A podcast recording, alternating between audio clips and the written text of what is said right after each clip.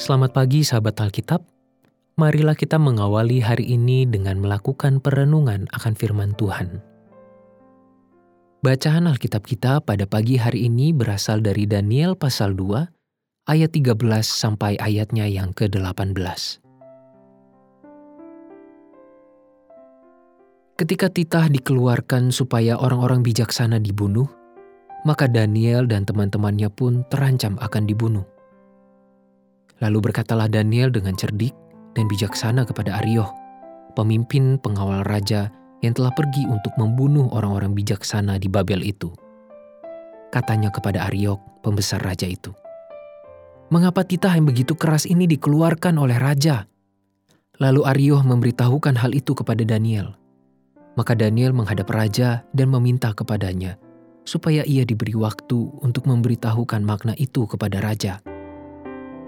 Kemudian pulanglah Daniel dan memberitahukan hal itu kepada Hananya, Misael, dan Asaria, teman-temannya, dengan maksud supaya mereka memohon kasih sayang kepada Allah semesta langit mengenai rahasia itu, supaya Daniel dan teman-temannya jangan dilenyapkan bersama-sama orang-orang bijaksana yang lain di Babel. Pasca kekecewaan Nebukadnezar kepada para ahli di kerajaannya, yang tidak dapat memberikan solusi atas permasalahannya saat itu, seluruh nyawa orang bijaksana di kerajaan Babel pun terancam. Raja sudah memberikan perintah untuk membunuh setiap orang bijaksana. Hal ini berarti hidup Daniel, Hananya, Misael, dan Asaria juga menjadi target dari titah pembunuhan tersebut. Namun, mereka tidak pasrah dan menerima begitu saja segala hal yang terjadi dalam hidup mereka tanpa ada upaya untuk melakukan sesuatu.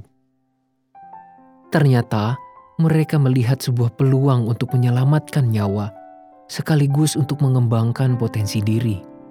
Secara khusus, hal ini ditunjukkan melalui tindakan Daniel yang meminta kesempatan agar ia dapat dilibatkan untuk mencari solusi atas permasalahan yang tidak dapat terselesaikan oleh orang-orang bijaksana lainnya. Sahabat Alkitab, pada bacaan kali ini kita dapat mempelajari sikap Daniel yang melihat peluang dan mempergunakannya untuk mengembangkan potensi diri. Ia menyadari bahwa ada karunia yang Allah berikan kepadanya, yakni dalam bentuk kebijaksanaan. Segala hikmat itu hanya akan menjadi sia-sia jika mereka berempat tidak melakukan sesuatu dan mempergunakannya untuk keperluan yang baik. Bahkan, di tengah situasi yang mencekam sekalipun, mereka tetap berusaha melihat peluang dan mengoptimalkannya untuk menggunakan potensi diri yang ada pada mereka.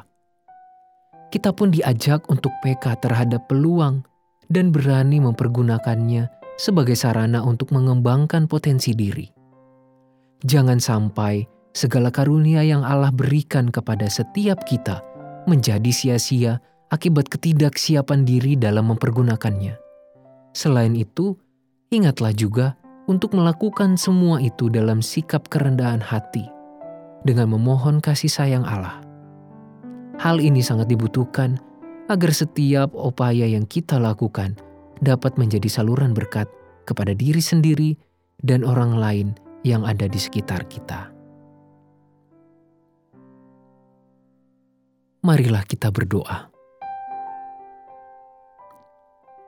Ya Tuhan, kami datang dan menyerahkan diri kami sepenuhnya kepadamu. Mampukan kami untuk mengoptimalkan segala talenta, segala potensi diri yang telah Tuhan berikan kepada kami. Berikan kami semangat dan mampukan kami juga untuk melihat peluang dalam mengembangkan setiap potensi diri yang ada di dalam diri kami. Biarlah semua itu kami lakukan dalam sikap kerendahan hati di hadapan Tuhan, sehingga upaya kami dan potensi-potensi yang ada pada diri kami menjadi saluran berkat untuk orang-orang yang juga ada di sekitar kami. Di dalam nama Tuhan kami Yesus Kristus, kami berdoa dan memohon. Amin.